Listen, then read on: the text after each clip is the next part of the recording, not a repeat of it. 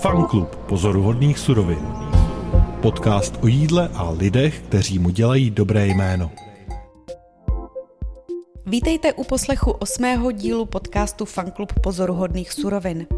Pojďte se s námi podívat na další neobyčejnou surovinu, okurky nakládačky. Reportérka Anna Grossmanová se vypravila do polí v Polabí za mladou farmářkou Hankou Součkovou. Následně se vydala za Petrou Roland, která společně s kreativními kuchaři stojí za vznikem privátní značky okurek pro ambiente. A na závěr Anička postavila mikrofon před kuchaře z lokálu u Bílé kuželky, abyste se dozvěděli, jaké skvělé pokrmy z těchto nakládaček naši kuchaři vyrábějí. Fanklub pozoruhodných surovin. Okurky jsou hodně starou plodinou, prý existovaly až 3000 let před naším letopočtem. Celkem přirozeně je lidé nechávali kvasit. Pocházejí vlastně z Egypta, odkud se pak dostali přes eh, Řecko a Řím až k nám do Evropy, samozřejmě různými cestami. Hodně eh, velkou tradici mají taky v Číně, kde mají eh, poměrně dlouhou historii. Používali je vlastně hodně k léčitelství protože věděli, znali jejich účinky. Okurce konzervované mléčným kvašením se říká kvašák neboli rychlokvaška. O mnoho později se lidé také naučili zeleninu sterilovat a tak vznikla okurka v octovém mláku, jak ji známe dnes. Okurky se šlechtily po celém světě podle potřeb jednotlivých národů. Odrůd je mnoho, je opravdu neskutečný počet druhů, liší se to jak tím, eh, jak vypadají, protože nejsou jenom typické ty oválné, ale dneska už známe i třeba i jako kulaté nebo prostě protáhlé na třeba známý, že na japonský suši jsou takový ty speciální odrůdy, které jsou hlavně dlouhý, tenký, aby se jim to hezky řezalo, aby pak každý, každá ta rolka vypadala uh, co nejuniformněji. A v Česku je registrovaných aktuálně nějakých 30 odrůd, co se nakladaček týče a něco přes 50 odrůd salátových okurek. Okurky se rozdělují na nakladačky, polní salátovky a hadovky. Ty polní salátovky a nakladačky, ty jsou samozřejmě možné pěstovat na poli. Ty hadovky, tak to už je spíš věc skleníků. Traduje se, že díky hadovkám vůbec byl vymyšlený jako skleník. A jak je to vlastně s takzvanou okurkovou sezónou, kdy začíná a kdy končí? Na konci dubna nebo při, potažmo na začátku května, pokud to podmínky dovolí, tak sejeme do půdy, přímý výsev těch nakladaček, sklizeň začíná pak někdy přesně na začátku prázdnin, ale taky ta vegetace se u okurky liší přesně těmi podmínkama, ať už jako kolik dostane vody, jak, jaká je teplota, jakou má půdu, jak je nahnojená půda a tak dále, nátlak škůdců, všechno je tam hodně znát. A vegetace se ukončuje většinou jako prvními mrazy, což je na uh, těch nakladačkách hodně zajímavý, že pokud si chce pěstitel prodloužit sezónu, tak je lepší si udělat uh, vlastně předem výsev a vysadit je pak na to pole a tím se urychlí sezóna. Tam se dá urychlit jenom dopředu. Sklizeň okurek je závislá hlavně na tom, jak velké okurky zákazníci zrovna chtějí. Když má Hanka poptávku po malých okurkách, musí na pole vyrážet mnohem častěji. Ta okurka se chová podobně jako třeba cuketa, kde je známé, že čím víc sklízím, tak tím víc eh, mi nasazují plody a tím víc dorůstají. A přesně to, je to ze stejné čeledě tykvovité, stejně s tou cuketou i třeba s melounama, takže se to samozřejmě chová hodně podobně. Pokud já sklízím ty malé plody na to nakládání, což většinou děláme, samozřejmě tam někdy je nějaká zapomenutá, těm se pak říká přerostka. My tam chodíme obden vlastně do toho porostu a sklízíme to obden po celou dobu vegetace, takže neskutečně náročné na lidskou práci, pokud se to takto sklízí. Pro mě je to hlavně v tom, že tady v Česku to má neskutečnou tradici právě v tom zavařování a fermentování. A bylo by pro mě úplně nádherný, kdyby se zdejší lidi naučili zavařovat i třeba jiný další potraviny. Velikost nakládaček se řeší hlavně proto, aby se během zavařování uvařily všechny kousky v lahvi stejně. Nejoblíbenější bývají menší okurky, protože jsou křupavější. Ideální pro mě k zavaření jsou vlastně okurky do velikosti nebo od nějakých 5 do 8 cm dílky, aby byly po celý svý dílce podobně vlastně tlusté, aby nebyly nějaký jako bambulkovitý, nebo jak to, jak to říct, aby si to posluchač mohl dobře představit. Za mě taky správně správná nakládačka má právě mít ty hrbolky, jak ty říkáš. Pěstitelé okurek mají několik strašáků. Jedním takovým je například plíseň okurková a druhým broučce jménem květilky což jsou takový broučci, kteří vlastně nakousnou tu okurku ještě, když má děložní listy nebo pravý listy a zničí tím celou tu rostlinu, protože z ní vysajou prostě život. Hanka se snaží na pole pracovat úplně bez chemie. Je to obecně u těch okurek velký problém používat chemické látky, protože okurky mají dlouhou vegetaci a ty chemické látky mají poměrně dlouhou ochranou lhůtu. To znamená, že když se použije, tak by pak ten pěstitel musel počkat třeba aspoň 10 dní, než by to mohl sklízet. No a to už by tam asi moc těch malých okurek k zavaření nenašel. Oni okurky obecně jsou plodina, která hodně miluje hnůj, organický hnůj. Hnůj je nenahraditelný, myslím, že není není potřeba nějakým způsobem obhajovat, protože i z hlediska té konzistence, obsahu látek, ale i toho mikroživota uvnitř sebe, tak to prostě nikdy nenahradí granulku, kde se hodí dusík, fosfor a draslík a doufám, že to jako stačí. To, to není tak. Hnůj je prostě, hnůj je pro zemědělce bohatství a nikdy ho nic nemůže nahradit. Když se řekne nakládačky, většinu z nás asi napadne znojemsko a s ním spojené znojemské okurky.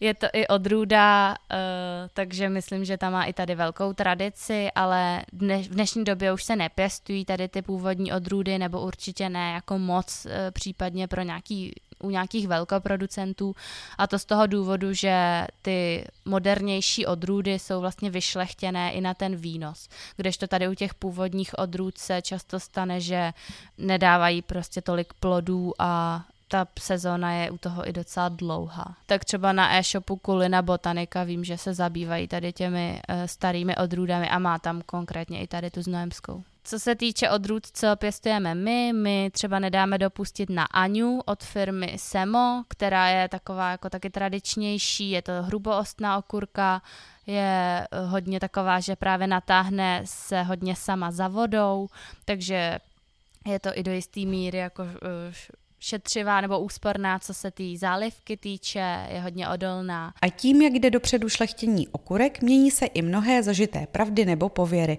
třeba o hořkosti okurek. Hořkost okurek se do jisté míry v dnešní době už vymítila tím uh, šlechtěním těch okurek. Je, je tradováno, že ty původní druhy byly i hodně hořký, z toho vlastně pak i v 18. století bylo takový boom, že uh, kolovaly pověry, že okurka v syrovém stavu může být jako ne, eh, nebezpečná, zdraví, jedovatá. Takže se chvilku ani okurky moc nejedly, ale pak zase se to vyvrátilo samozřejmě, byl to velký mýtus a jde, jde především o odrůdu, aby se za, za, zamezilo tomu té hořkosti té okurky, ale potom je na to ještě takový fígl, ten se hodně používá hlavně u cuket a to je to, že se ořízne vlastně ten konec té cukety nebo okurky a krouží se kolem toho uh, s tím koncem, kolem toho zbytku. Ono vám to vytáhne takovou jako bílou tekutinu a je to přesně i u těch cuket nebo i u okurek je to možné, pokud jsou hořké a ta bílá tekutina je ta hořkost. Zajímalo nás, jak poznat dobrou nakládačku. První podezřelá věc je, pokud ta zelenina vypadá jedna jak druhá, je to extrémně vykalibrované. Další věc určitě osahat, ta gumovatost té okurky je jako znát na první dotyk. To nemusíte tam jako pře, přebírat haldy těch okurek, ale už jenom tu první. Každý prodejce vám určitě milé rád jako nechá, ať si jednu, dvě ochutnáte, ať poznáte, takže určitě i doporučuji ochutnávat. A zároveň se třeba i trošku ale pídit právě po tom původu, protože pak záleží, odkud jsou a na tom se ta kvalita pak odráží. Takže pokud říká prodejce, že je česká, tak se doporučuji zeptat na odrůdu a třeba i případně na to, jak se, jak se tak třeba ty okurky pěstují, protože to by každý jako měl znát, pokud to pěstuje. Neříkám nějaký jako, kolik potřebuje procent dusíku a tak, ale tak jako přibližně, oťuknout si ho. Je to určitě náročná plodina a to už jenom s přihlednutím k té sklizni. Já když to počítám, tak jeden člověk, který už je zběhlý eh, v té sklizni, tak je schopen sklidit 8 kg nakladaček za hodinu. Což není tolik, protože eh, když si asi běžný člověk jako jde zavařovat, tak aspoň těch 10 kg třeba potřebuje A když si třeba spočítáme, kolik je průměrná hodinová mzda v České republice, tak už jako vidíme, že to je už jenom tady z toho pohledu náročný, protože za hodinu zvládnu jako sklidit já nevím, klidně 60 květáků i víc a když to takhle přeberu na jiné plodiny, několik desítek kilogramů mrkve, i stovek brambor s nějakýma dobrýma kombajnama, takže to se absolutně v té sklizni nedá srovnávat. Zároveň veškerá plodina, která má dlouhou vegetační dobu, tak je pro mě do jisté míry mm, celkem těžká věc na vypěstování. Není to salát, který já jsem schopná sklidit třeba i za měsíc od zasazení, ale je to okurka, s kterou se musím poměrně dlouhou dobu piplat. Tím, že nestříkáme herbicidy ani jiné další e, postřiky, tak samozřejmě okopávání tam probíhá i třeba čtyřikrát během té vegetace. A okopávání motičkou jde, když jsou ty ty rostlinky malé, ale ve chvíli, kdy už jsou takhle rozrostlé a pla- okurka se plazí, tak to už nejde tou motičkou, to se musí jít a vytrhat se to ručně a pro, probrat se tím, ještě má ty úponky, takže se to chytá za ty beraní rohy, co tam rostou a nevím, jaký je všechen další plevel. Takže z tohohle důvodu to je pro mě jedna z nejnáročnějších plodin. Fanklub pozoruhodných surovin. Sedíme tady s Petrou Rowland, která se v Ambiente stará o rozvoj maloobchodu. A právě Petra tak trochu může za to, že se v Ambiente loni pustili do vývoje vlastního láku a výroby vlastních okurek. Co vás k tomu vedlo, Petro? Tak uh, asi uh, první impuls byl, že jsem byla na návštěvě v několika restauracích, když jsem v Ambi začínala a vlastně jsem viděla všude okurky a hodně okurek, který se krájely do různých receptů, do přípravy různých jídel. A já jsem si říkala, proč nemáme vlastní okurky? Takže takhle vzniknul úplně jako naivně ten nápad a já jsem vlastně s tím nápadem šla za Tomášem a jemu se to strašně líbilo. Proč podle vás má smysl podporovat lokální producenty, nejenom ty farmáře, ale i ty právě zpracovatele a výrobce, což chápu, že je teda ten cíl tady s tímhle nápadem? Ehm, tak smysl to má, eh, protože vaříme třeba část našich restaurací jsou založený na českou kuchyni a asi ruka v ruce je to, že vařím znojemskou nebo prostě bramborový salát, který je ryze, řekněme, česká záležitost, tak je asi fajn to dělat z českých surovin. Takže to je určitě jedna věc. A druhá, že uh, ta produkce česká postupně tady zaniká. Dřív se tady pěstovalo 40 tisíc tun okurek a dneska je to třeba polovina takže pořád má smysl ty okurky tady pěstovat a zachovávat tu tradici, což si myslím, že je důležitý. Jak je to vlastně s množstvím okurek v Čechách? V Čechách se vyrobí asi 20 tisíc eh, tun okurek, z čehož asi 15% je pouze česká produkce. Zbytek je z ciziny a my máme to výsadní právo mít eh, český zdroj a českého pěstitele, což už je vlastně dneska ojedinělá záležitost. Máme okurky od Ivančic, od farmáře a jmenuje se to Zoši Agro a je to český jediný velký pěstitel okurek a jsou přímo ze Znojemské oblasti. Takže jsme jediný z mála. To je docela neuvěřitelný. Eh, jaký, jak ten proces teda toho vývoje tohohle produktu vnitřně probíhal? Popište mi vlastně ty výzvy a potíže, kterými jste se museli prodrat. První bylo si teda spočítat, kolik toho potřebujeme nebo kolik toho spotřebujeme já jsem teda oslovila několik výrobců, a nakonec jsme vybrali teda jednoho, vybrali jsme EFKO, společnost, která se výrobou okurek nebo konzervárenství zabývá více jak 25 let a e, vyrábí vlastně podle tradičních receptur, e, tradiční metodou a zároveň e, byla ochotná nám víc stříct tím, že budeme mít naši recepturu. A, takže jsme poptali nějaké množství, vyspecifikovali jsme si velikost okurek, kolegové, kreativní šéf kuchaři pracovali na vývoji receptury láku.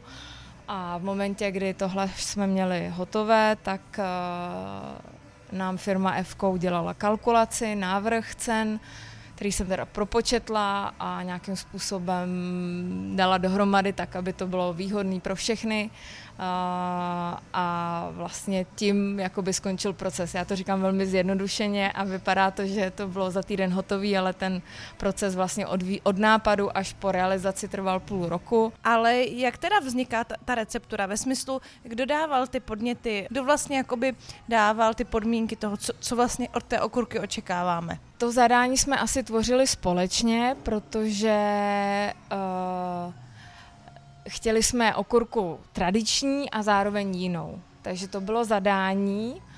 Takže řekla bych, že na tom samozřejmě největší podíl na vývoji té receptury mají kluci, kteří zkoušeli několik týdnů opravdu poctivě vařit eh, láky v různých poměrech octu, cukru, soli a nakonec jsme měli tři který jsme vybrali a z nich jsme udělali testy s eh, Fkem, který nám uvařilo podle toho okurky, nebo zavařilo testovací várku okurek, takže jsme otestovali a ochutnali a pak jsme nakonec vybrali teda eh, jeden, který možná je trošičku kyselejší na první dobrou, ale výrazný a myslím si, že originální a ojedinělej kde všude bude k dostání ty okurky? Bude, budou jenom v těch pokrmech, když půjdu do lokálu, tak ho asi najdu v bramborovém salátu, ale kde si ho ještě jinde můžu dát, nebo kde jinde si tu okurku můžu ještě dát? Určitě ve většině našich restaurací v receptech, to znamená až eh, od eh, bramborového salátu přes tatarák, eh, znojemskou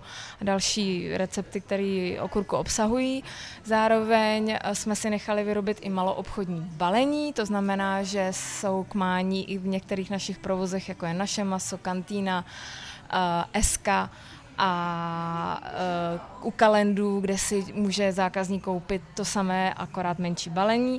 A zároveň bych uh, ještě předešlu a doufám, že to vyjde, ale od podzimu, jsme měli i na rohlíku kdo všechno teda se podílel na vývoji té receptury. Teď my se za nima vydáme, ale řekněte mi, za kým teda máme všim, všim jít. Recepturu jako takovou tvořil Jirka Horák s Tomášem Valkovičem a e, to jsou hlavní dva šéf kuchaři, kteří se na tom podíleli víceméně.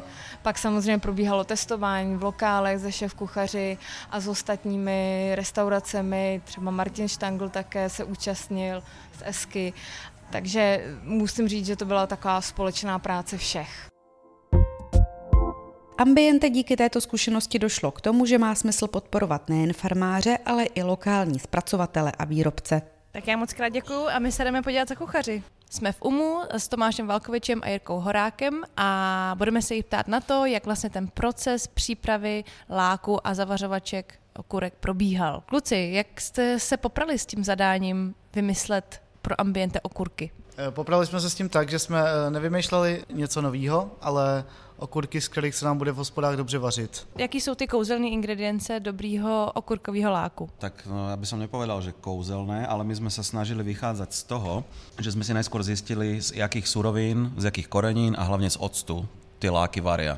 Takže sme pátrali, alebo teda sme sa opýtali priamo toho výrobcu, teda že aký používa ocet a zistili sme, že používa biely ocet, že je to ocet proste, ktorý tej typickej chuti docieli využitím bukových hoblín, tak sme zohnali ten ocet a potom sme začali testovať. Uvarili sme 5 lákov, spravili sme sladší, slanší, kyselejší, Zišli sme sa na to nejako viacej ľudí, prebehla nejaká slepá degustácia. Znova sme to potom nejako ladili, pridávali sme korenia, pridávali sme možno nejaké e, zeleniny do toho, kopr. Na začiatku sme chceli mať e, okurky s koprem, ale oni technologicky neboli toho schopní nám to vyrobiť. Že sme chceli krásnu sklenicu, kde by bola jedna akože palička kopru, ale to prostě neprebieha takto. Čo sme tiež museli zistiť až tým, že nám to povedali priamo tí výrobcovia, čo je možné a z toho sme sa potom my odrážali. Nakoniec sme došli k tomu, že ideálne od výrobcu je, že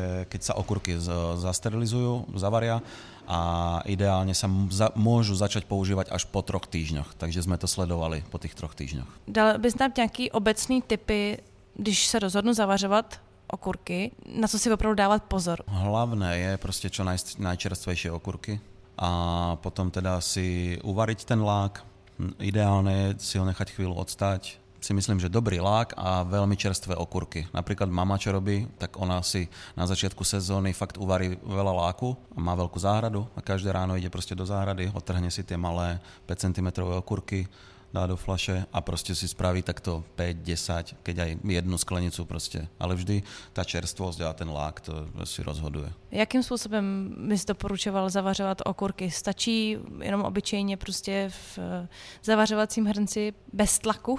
Jo, stačí úplne. My teda v reštauráciách, keď niečo potrebujeme zavariť vo väčšom, používame teda na to konvektomat, čo je v podstate parná trouba ale klasika prostě buď hrniec, alebo sa zavára prostě, že sa dá na plech s vodou, dá sa to do teplej trúby, otočí sa ta sklenica. Ide potom o to, neprehnať to s tou teplotou a s tým časom, pretože čím dlhšie a čím na vyššiu teplotu to bude sa sterilizovať, tak tým rozblemcanejšia ta okurka bude. A potrebujeme tam nechať samozrejme tu, tu chrumkavosť. Jak dlouho byste teda doporučil tyhle ty nakladačky vařit? zaliať prostě studeným mlákom a zasterilizovať. My to sterilizujeme všeobecně na 85 stupňov 25 až 30 minut. Dodává Tomáš Valkovič z UMu. Na závěr se přesouváme do lokálu u Bílé kuželky za Vaškem Koubou. Zajímá nás, jak se dělá podle něho nejlepší znojemská omáčka. Na začátku opečeme maso na sádle, aby se zatáhlo. To maso si vyndáme, na tom, na tom vlastně výpeku z toho masa částečného, tak si tam přidáme cibuli. Cibuli si e, zarestujeme do hněda. Do té hnědé cibule přidáme vývar a už tady do, té vlastně, do, do toho vývaru přidáme lák z těch, voku, z těch okurek. Právě. A je to kvůli tomu vlastně, protože do, do základu toho patří vlastně úplně všechno, co přijde na konci. Takže když do znojemské patří okurky, tak už by to mělo být v základu. Což znamená, že tam patří prostě lák už toho na začátku. Tak, e, do toho do toho vývaru s tím lákem přidáme to maso, které dovaříme do měka. Když je maso měkké, vyndáme. Omáčku zahustíme a přidáme do ní zarestované znojemské okurky nakrájené na půl kolečka. Důvod vysvětluje Vašek Kouba jednoduše. Zarestujou se, oni chytnou takovou, takovou trošku jinou chuť. Základ je hodně podobný jako na znojemskou, tudíž i s lákem. A nakonec se chutná, je to vlastně nakyslá omáčka trošku, jenom lehce, Zároveň se třeba do toho základu přidává i může se tam do toho dát zbytek špekáčku, když tam zbyde, tak to se do toho přidá a španělský ptáček i dovnitř vlastně patří znojemská okurka, že do španělského ptáčku patří znojemská okurka, cibule, eh, špekáček nebo párek, nějaká uzenina, špek a vajíčko. Hořčice tam patří.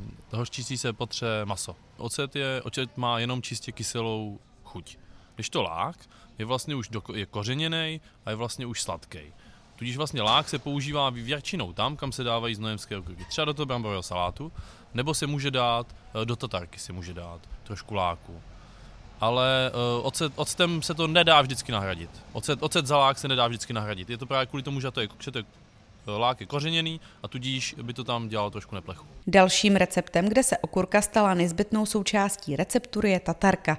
V lokále jí dělají opravdu hodně a tak se nelekněte, tento rozpis je na litry. Na litr žloutku, litr žloutku vyšleháme a potom, co to je vyšlehaný, tak do toho přidáváme 5 litrů oleje slunečnicového, tím vlastně vznikne majonéza. Do té majonézy potom přidáváme cibuli, kyselé okurky, hořčici, Worcester, a buď to tam přidáme, a citrony do toho přidáme, když občas nejsou citrony, tak to může někdo přidat trošku láku právě, a sůl a pepř. Tolik informace od Vaška Kouby z lokálů. Recepty a další informace o okurkách najdete na webu jídlo a radost.cz a my vám děkujeme, že nás posloucháte a čtete. Fanklub pozoruhodných surovin. Podcast o jídle a lidech, kteří mu dělají dobré jméno.